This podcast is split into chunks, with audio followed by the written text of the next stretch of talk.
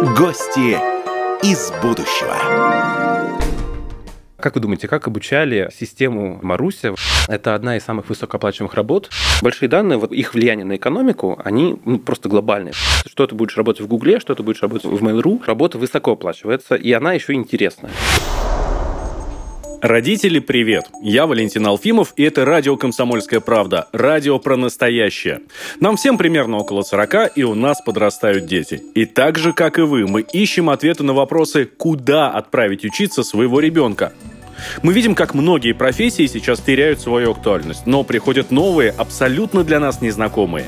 И при этом мы понимаем, что нашим детям нужно что-то о них рассказывать. Именно поэтому совместно со всероссийской образовательной акцией «Урок цифры» мы, радио «Комсомольская правда», подготовили для вас программы о профессиях будущего. Дата инженера или специалисты по большим данным, создатели голосовых помощников, специалисты облачных хранилищ.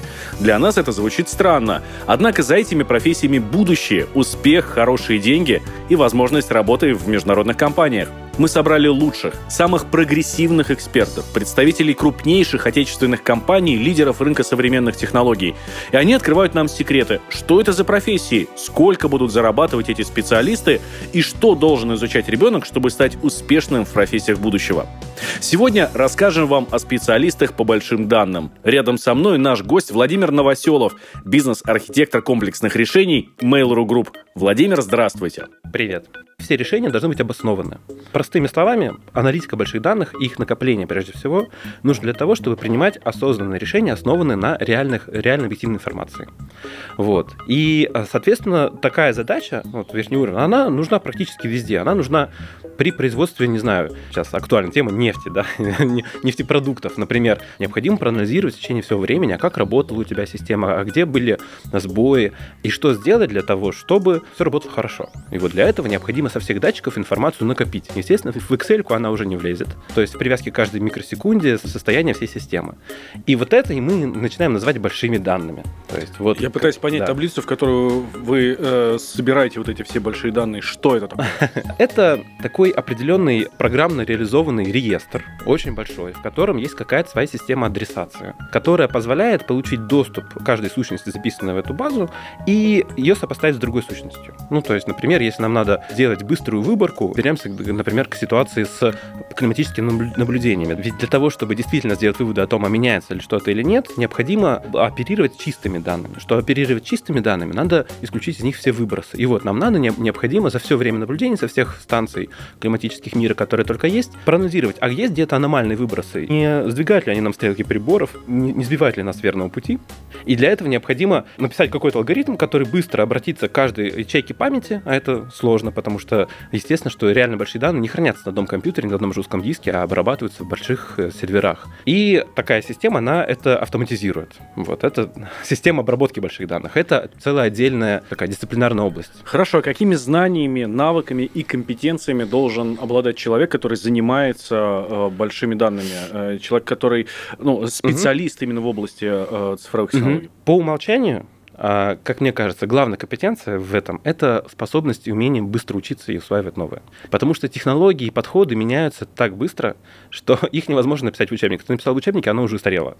Ты разработал по этому обучающую программу, оно уже неприменимо. Самая главная компетенция, которую надо, вот если я бы там, своего ребенка сейчас чему-то учил, я бы учил его, во-первых, критически относиться к, к тому, что он воспринимает, и а, учиться быстро учиться. Ну и, конечно, какие-то базовые и логические знания нужны для того, чтобы просто организовать культуру мышления. Это логика, это математика, это физика. На самом деле, сразу скажут, вот там одни, одни технарские специальности. На самом деле нет. Красиво и правильно мыслить помогает также и гуманитарные науки. И даже в больших данных очень много интересных особенностей и проектов сделано. Например, не знаю, как вы думаете, как обучали систему Маруся, вот сейчас у Mail.ru есть разговаривать и понимать людей. Там же тоже все основано на больших данных. Там, значит, поняли, сначала стали, давай инженеры собрать, стали вспоминать даты инженера.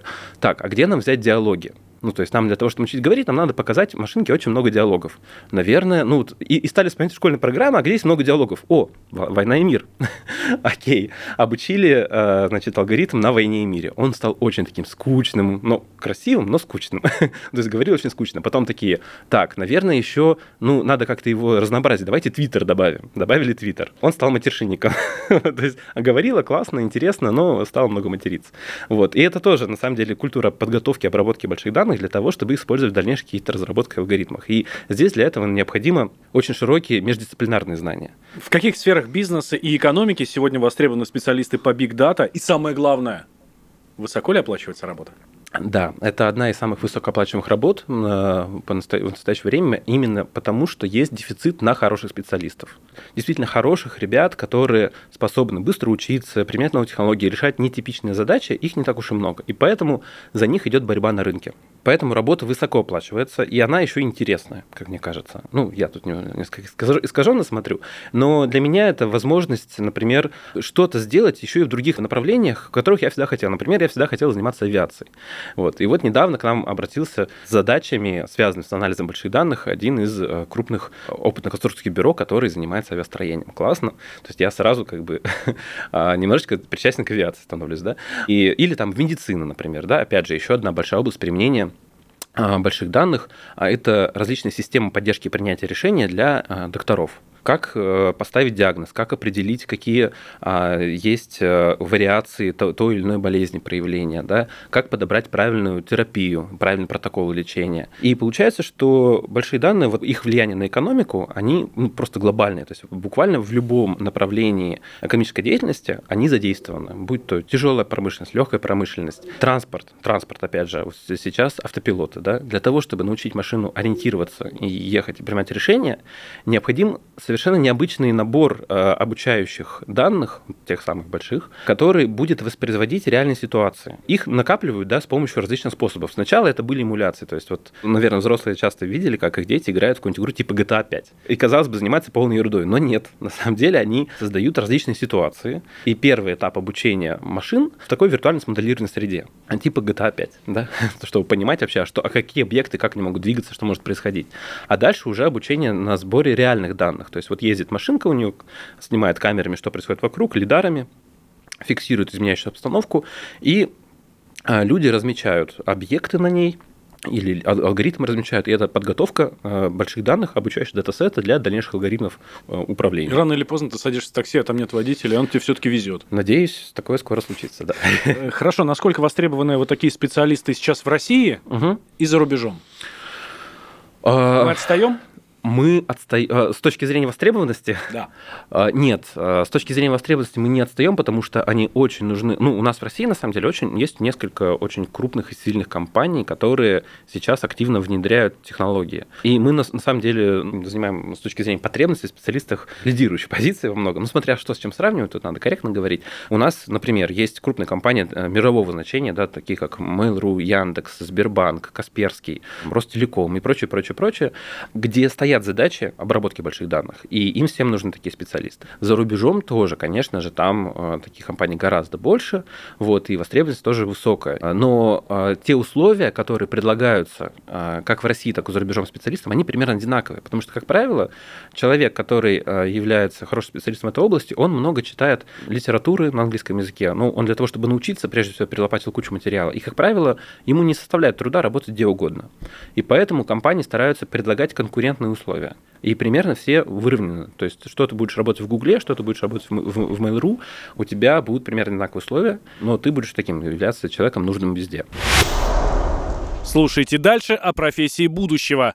У нас э, ребята занимаются вот ай ти и всем этим связанным, начиная, по-моему, с шести лет даже. Выпускники наших школ, они очень востребованы также и за рубежом.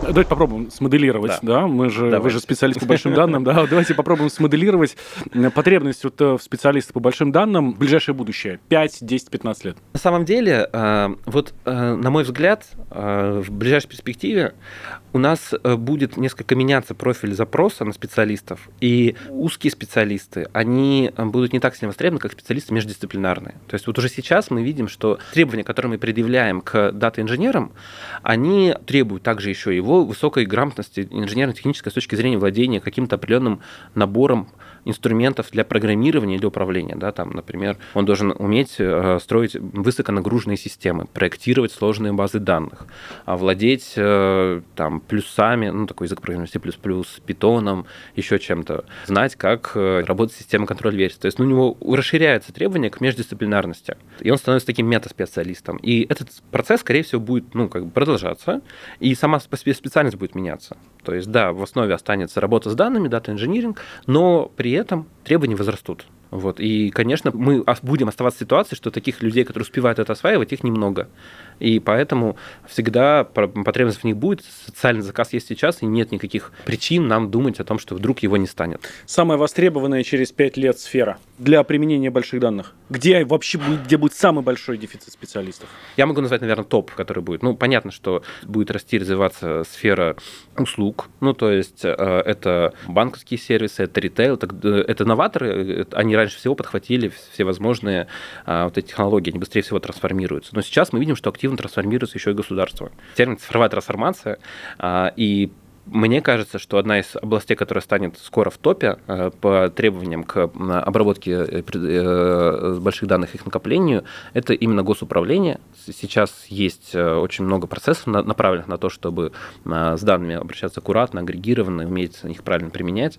Вот. Ну и, конечно же, всевозможные вот автопилоты, да, все, что связано с транспортом, все, что связано, возможно, с экологией даже. То есть, опять же, проблема становится все более насущная, и надо ее решать с помощью новых инструментов. Ну и медицина, конечно же. То есть медицина, там поле непаханное просто для работы. Вот. Хорошо. Совет родителям, родителям сегодняшних школьников, насколько перспективно будет направить ребенка на получение образования как раз вот туда, вот в сторону бигдата, угу. Какими навыками должен обладать ребенок, какие книжки читать, на какие уроки больше ходить, а на какие меньше ходить, и в конце концов, может быть, где-нибудь за границей прямо учат непосредственно на всю эту историю, если у нас, понятно, такого нет. А, нет, почему у нас такого нет? У нас такое есть. У нас, конечно же, такое есть, да. Есть сейчас, ну, университеты стараются быть очень гибкими сейчас. Университеты и даже сами компании, которые вот, испытывают острую потребность в специалистах, разрабатывают очень много мер поддержки и непосредственно образовательных курсов для ребят. Вот, например, мы в нашей компании проводим олимпиаду для школьников, для студентов в междисциплинарной области. И эта олимпиада называется, она первый уровень, то есть выиграв ее, ты поступаешь без экзаменов в вуз. Называется она «Технокубок», это олимпиада. У нас есть образовательные курсы для, для студентов, для ребят, опять же, вот исключительно по этой специальности, и мы, и мы там сами преподаем вместе с нашими коллегами. Очень много вузов сейчас адаптируются и стараются как можно быстрее вводить новые дисциплины и приглашают, опять же, специалистов из крупных компаний вести эти спецкурсы. Вот. Я рекомендую подписаться на паблики. Есть, значит, Mail.ru Group для образования, и там регулярно рассказывают про наши конференции.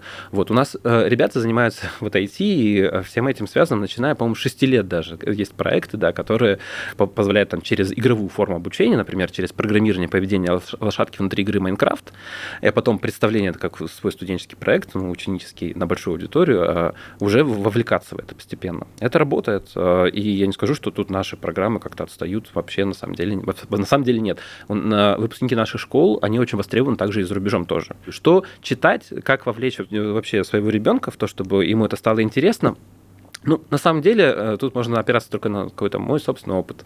Я вообще этим заинтересовался после того, как читал различные, ну, там, вместе с родителями, с мамой, с папой, различные интересные энциклопедии, просто про то, как устроен мир, как оно все работает. Конструктор Лего на ранних этапах начинает развивать пространственное мышление. Ты думаешь, ага, шестереночка с этой передает число, тебе там объясняют, как работает дифференциал в шесть лет, например, конструктор. И ты такой начинаешь уже мыслить, а как это работает? Начинаешь все в доме ломать, и это хорошо, это значит, ваш ребенок будет технарем. Вот. Значит, и дальше э, можно подключать книжки типа там «Флотерляндия», да, есть такая про то, как человек попал в измерение двух, двумерное. Ты начинаешь понимать, что на самом деле мир не такой, как он, как он нам кажется, мы его только воспринимаем таким, что у него есть только три измерения. На самом деле измерений может быть больше, и мы просто... Вот. И тут ты начинаешь думать, ага, как это все э, численно представить. Вот. И тут, тут ты узнаешь про э, матрицы, потом про тензоры, потом уже про сложные вычисления и так далее. Вот. И идешь учиться на какой-нибудь физике, а потом становишься айтишникам. Вот. Поэтому тут самое главное, я думаю, самая правильная стратегия с точки зрения родителей – это поддерживать какие-то проектные начинания своего ребенка. И самое важное, ну вот сейчас есть такой метод обучения, проектный метод обучения. То есть надо самому или там с помощью различных организаций, которые сейчас их очень много, которые позволяют вместе с детьми делать проекты. То есть, например, а давай сделаем проект, если про большие данные, да, наблюдение за, например, регистрацию, не знаю, кошек, количество кошек во дворе. Поставим веб-камеру, напишем систему, которая распознает кошек, и просто посчитаем, сколько их пробегает, в какое время суток и так далее, и построим какой-нибудь график, диаграммку и проанализируем это. Ну, я сейчас так говорю. Вот. Есть такой пример, просто дедушка в США сделал систему, которая просто своей кошке открывает, закрывает дверку, когда она приходит, возвращается, просто обучив систему наблюдать, снимать изображение с камеры. Вот, и ребенок, это сделав, понимает, что он сделал реально проект, понимает, как это работает, ему хочется сделать следующий. Просто надо это поддерживать.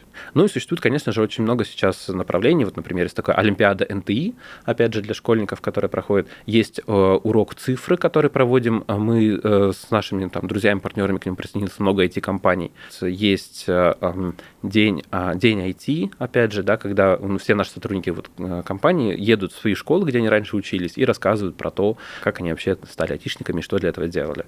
Вот, мы призываем присоединяться все компании к этому тоже. Это очень классно. И вот дети часто после этого к нам приходят и спрашивают, а что же нам, что мне делать, чтобы стать таким же? Ну что ж, Владимир, спасибо большое. Нашим э, детям наших слушателей желаем удачи. Нашим слушателям тоже желаем удачи, креатива и всяких идей побольше, чтобы они реализовывали вместе со своими детьми. Я напомню, что у нас в гостях был Владимир Новоселов, бизнес-архитектор комплексных решений Mail.ru Group. Ну и напоследок хочу напомнить, что серия подкастов «Гости из будущего» создана совместно со всероссийской образовательной акцией «Урок цифры». Этот проект направлен на то, чтобы познакомить школьников и их родителей с перспективными профессиями будущего. Подробнее об акции вы можете узнать на сайте урок цифры точка эр эф. Гости из будущего.